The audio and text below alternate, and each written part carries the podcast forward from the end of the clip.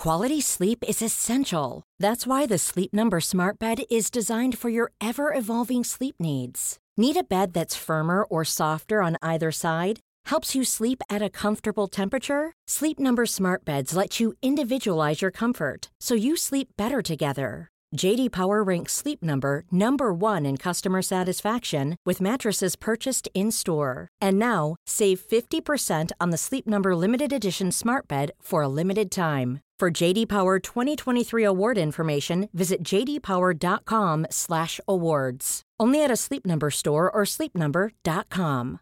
One size fits all seemed like a good idea for clothes. Nice dress. Uh, it's a it's a t-shirt. Until you tried it on. Same goes for your healthcare. That's why United Healthcare offers a variety of flexible, budget friendly coverage for medical, vision, dental, and more. So, whether you're between jobs, coming off a parent's plan, or even missed open enrollment, you can find the plan that fits you best. Find out more about United Healthcare coverage at uh1.com. That's uh1.com.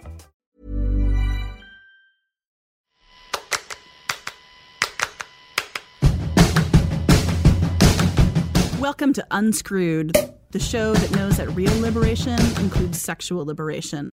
I'm your host, Jaclyn Friedman, and welcome to another spare parts quickie sode of Unscrewed, where we bring you a little bit of this and a little bit of that, and we get you in and out in 15 minutes or less. First up, you may have noticed, but it is almost June, and that means it's summer, and summer means beach reads.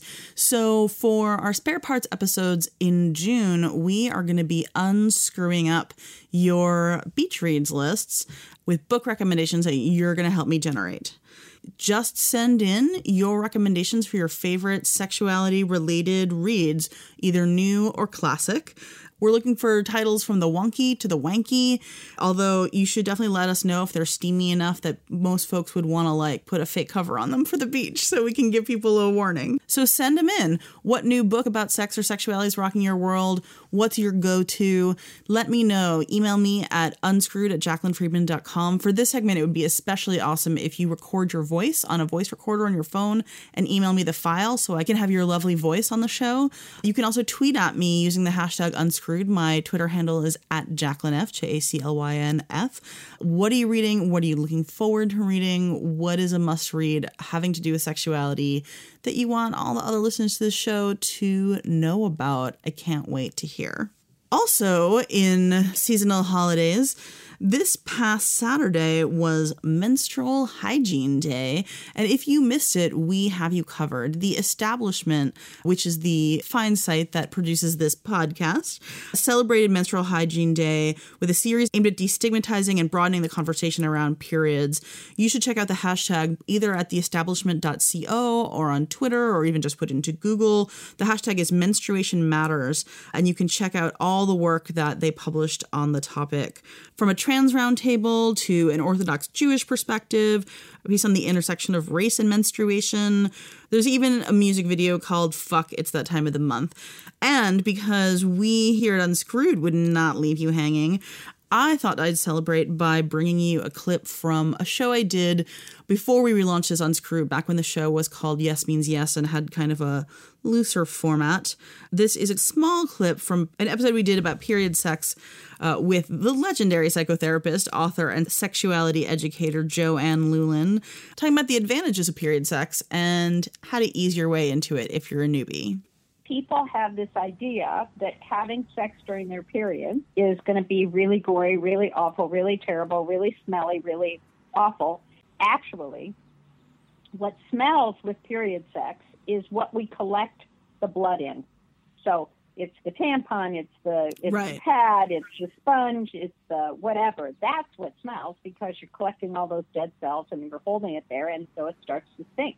But if you take all that accoutrement away and you decide to have sex while you're on your period, in my opinion, it can be extremely cool and extremely exciting and extremely squishy. And one of the great things about it, for one thing, is that you have all this lubricant why would you pass up all this lubricant? You're also much more sensitive when you're on your period, just your nerves are more engorged, you're just more sensitive. And so I think that period sex can be really exciting. and a really good time to have sex.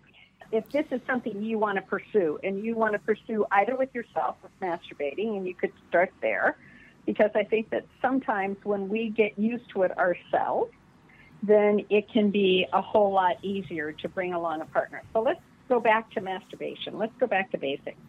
You could even start in a bathtub. You could start with when you are in your period, you get in a bath, wash yourself off so you feel clean, and then you start playing with your own vagina and your own labia, et cetera, et cetera, and see what it's like to masturbate while you have this blood in you coming out of you, whatever.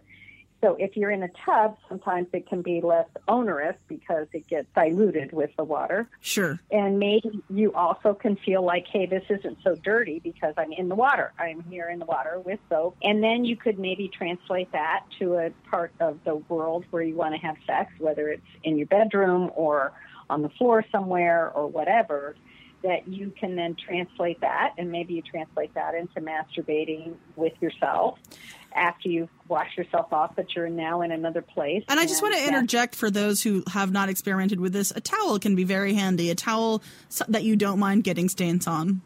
Right. Oh, yes. that's a great idea. Just put down a towel and then you don't have to get so worried about your sheets or wherever it is that you are. I, I have like a dedicated towel. It's pink. Yeah, that's a perfect idea. now that you all know about my pink towel, it is time for advice of a different sort. I asked Dr. Brittney Cooper, who joined me for last week's fantastic episode about black church sex, to stick around to help out a listener who wrote in with quite a conundrum the classic problem of whether or not you should work for your rapist. Here's what listener K had to say.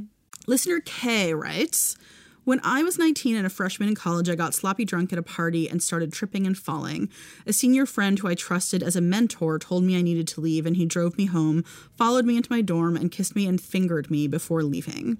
He was totally sober, and I was literally so drunk I couldn't stand. That's the whole reason he drove me home. In my mind, and I'm pretty sure legally, yes, Kay, legally, it was sexually yeah. assault, though because in my intoxicated state, I'm pretty sure I said yes, I never reported it and have told very few people. Fast forward six years, and he's very successful in our industry. Ugh. I'm sorry, I just hate it when rapists are successful. I know it. he wow. recently contacted me about a possible job with his company. It would be an office that's about a three hour drive away, and I would not be working for him. We would have the same title in different offices, though he does have part ownership in the company. I went ahead and interviewed for the position. Why not, right? And it seems like a fantastic, unique professional opportunity, one that's not likely to come again anytime soon, and would be incredibly fulfilling in addition to a big raise I very much need. We work in a very, very competitive industry with an oversupply of workers. We would obviously would not work in the same office or even live in the same city, but I would probably have to work with him regularly, especially in the beginning. I saw him again when I interviewed and was definitely uncomfortable but not scared. He's also married and a father now, and based on some other information, I am confident he has talked to me about this job because of my professional ability and not to prey on me. I never reported it, so six years later, there's no proof slash record. I really want this job, but I'm afraid of whether or not my history would haunt me or affect my professional performance. Am I crazy for considering this? And if I do, what should I do if it starts wearing on me other than job hunt? Wow. I just think it's super inappropriate that he contacted you for the job. Yeah, that's right. That's right. Because I imagine that this is not really actually about the job. There's a way sometimes that the universe brings things back that need to be dealt with, or as a reminder, or as a, a check of where we are emotionally. And so there is nothing that this job can do for you that is worth the cost of being with someone who did not, in a critical moment, respect your bodily integrity. And one of the things that very much troubles me about this horrific thing that happened to you was that he styled himself as the person who was trying to protect you. Mm mm. and rescue you from harm. And then he used that as the pretext to do you harm. And that suggests a deep character flaw. And if he has not, had the opportunity or been confronted or held accountable for that kind of thinking, then in some ways, now if you go and take this job that he has helped to facilitate, then he has power over you. He has real institutional power over you. And this is a person that has already shown you that in a context in which he has more power, he will use it for your harm and not for your good. And so I would then offer to you this famous and off cited quote from Maya Angelou where she says, When people show us who they are, believe them the first time. Yes. And also, like this guy, if he had confronted in any way the fact that he harmed you, yes. he would not have sought you out to recruit you. Like he That's sought right. you out as though nothing bad like that he had never done anything bad to you like he never sought he never apologized to you he never sought to make amends in any way he's just acting like nothing happened that does not seem to me an indication of someone who is changed or grown in any way right? These kind of things don't just come out of the blue. And I just have the sneaking suspicion that this is about a pretext for exploiting you more in some way, right? Or getting some kind of sick power from having you be indebted to him. Or this may be if he does feel any guilt, maybe he's telling himself, that he doesn't have to feel guilt because now he has done this thing for you. But none of that is appropriate. None of that is a proper way to deal with the harm and violation that he engaged in and that he caused you. And so I would say don't put yourself in this position. It sounds like if you are already doing this well in your career, that he would seek you out for this kind of position with more power and more money, then you're making the waves and making the name for yourself that you need to make. And if this opportunity came, another one will come. But it's not worth your emotional emotional health and well being, and it's not worth the anxiety. Even the bit of discomfort that you feel should be an indicator to you that this is not a thing that is healed for you. And why would it be? Don't allow him to open the wound again. But I think we also have to help her out in case she's already taken the job between the time she sent the letter and we're answering it. Right. So, okay, like just in case you took the job, how does one manage that? Uh, I might actually immediately start job hunting. The first thing I would say is keep your resume fresh and keep your contacts warm. Right. I would say set boundaries, make sure that he's aware, keep the relationship as professional as possible. You know, don't let those lines be blurred to the extent that you have control over it. Document everything. Anything that seems a little bit untoward, make sure and document it and make sure that you have some documentation of this thing that has happened to you that he has done to you this rape this sexual assault somewhere where it can be accessible if you were ever to need it for a legal matter. So protect yourself legally as much as you can. Try to keep clear professional boundaries and steer clear of working with him as much as possible. And certainly if you feel like it's time to go on the job hunt then trying to make this interaction with him as limited as you can for as limited amount of time as you can would be the best move for sure. And give him the opposite of the benefit of the doubt. Yeah. Right. Like if anything happens and you're like, well, it could be interpreted this innocent way or it could be interpreted this bad way, assume it's the bad way you know, and make sure that you keep a recording of this show or an account of what happened to you. Mail it to yourself with a date stamp so that even if this is a thing that comes up years down the road, this will not be something that someone said you made up in the heat of the moment. Just mail an account of what happened to you and when to yourself in an envelope that remains sealed and postmarked so that you have a record that he didn't get mad at you at work one day and then you blew something out of proportion, that y'all had a prior relationship, and that this is the context context in which you are making the judgments you're making. That's really smart. And then the other thing I'd say is make sure, however you can, that you have good supports in your life. Yeah. Whether that's counseling or ministry or just good friends, really make sure that you have a lot of emotional support so that you're resilient and you're ready to take on things if they need taking on. That's right. You said that this job came with a pretty nice pay raise and I'm sure good insurance benefits. Get a therapist, girl. All good ladies need therapists. Yes. Get one. They're good even when you're healthy. That's right. you get to pay someone to listen to you and all they have to do is listen to your problems and talk to you about yourself. It's awesome. It's excellent. So do it for yourself. That's exactly. Right. all right. Kay, good luck whatever you decide or have decided. We got your back. And Brittney, thanks for helping out. Yes, indeed. And if you have a sexuality related conundrum that you want help with from me and a future guest, just send it to me unscrewed at jaclynfriedman.com. That's J A C L Y N F R I E D M A N.com. You can even record it on a voice recorder. Send me the audio so we can have your voice on the show if you want. We'd love that. Send in your questions, send in your comments. Let us know what you'd like future shows to talk about. What are you thinking of the show? Got some guest ideas. I love hearing from listeners. You can always join the conversation on Twitter using the hashtag unscrewed. My Twitter handle is at Jaclyn F. You can find this podcast wherever fine podcasts are available iTunes, Stitcher, Acast. If you like this podcast, if you want to help other folks find this podcast, please take a minute right now, give us a review on iTunes. The more positive reviews we have, the more people will find us there. And if you have a negative review, keep it to yourself.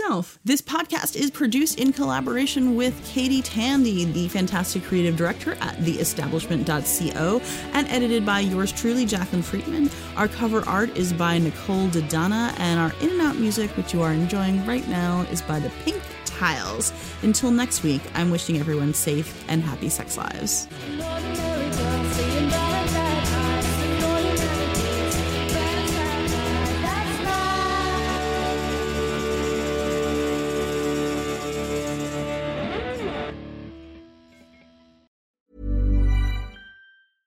Ever catch yourself eating the same flavorless dinner three days in a row? Dreaming of something better? Well, HelloFresh is your guilt-free dream come true, baby. It's me, Keke Palmer. Let's wake up those taste buds with hot, juicy pecan-crusted chicken or garlic butter shrimp scampi. Mm. Hello Fresh. Stop dreaming of all the delicious possibilities and dig in at HelloFresh.com. Let's get this dinner party started.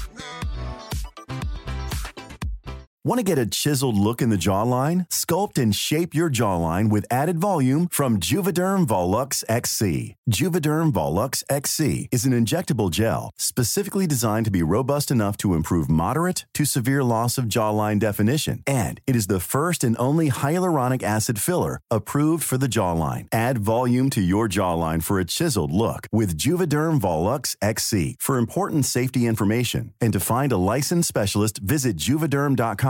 That's J U V E D E R M.com. Not for people with severe allergic reactions, allergies to lidocaine, or the proteins used in Juvederm. Common side effects include injection site redness, swelling, pain, tenderness, firmness, lumps, bumps, bruising, discoloration, or itching. There's a risk of unintentional injection into a blood vessel, which can cause vision abnormalities, blindness, stroke, temporary scabs, or scarring. Talk to a licensed specialist to find out if it's right for you. Visit juvederm.com. That's J U V E D E R M.com.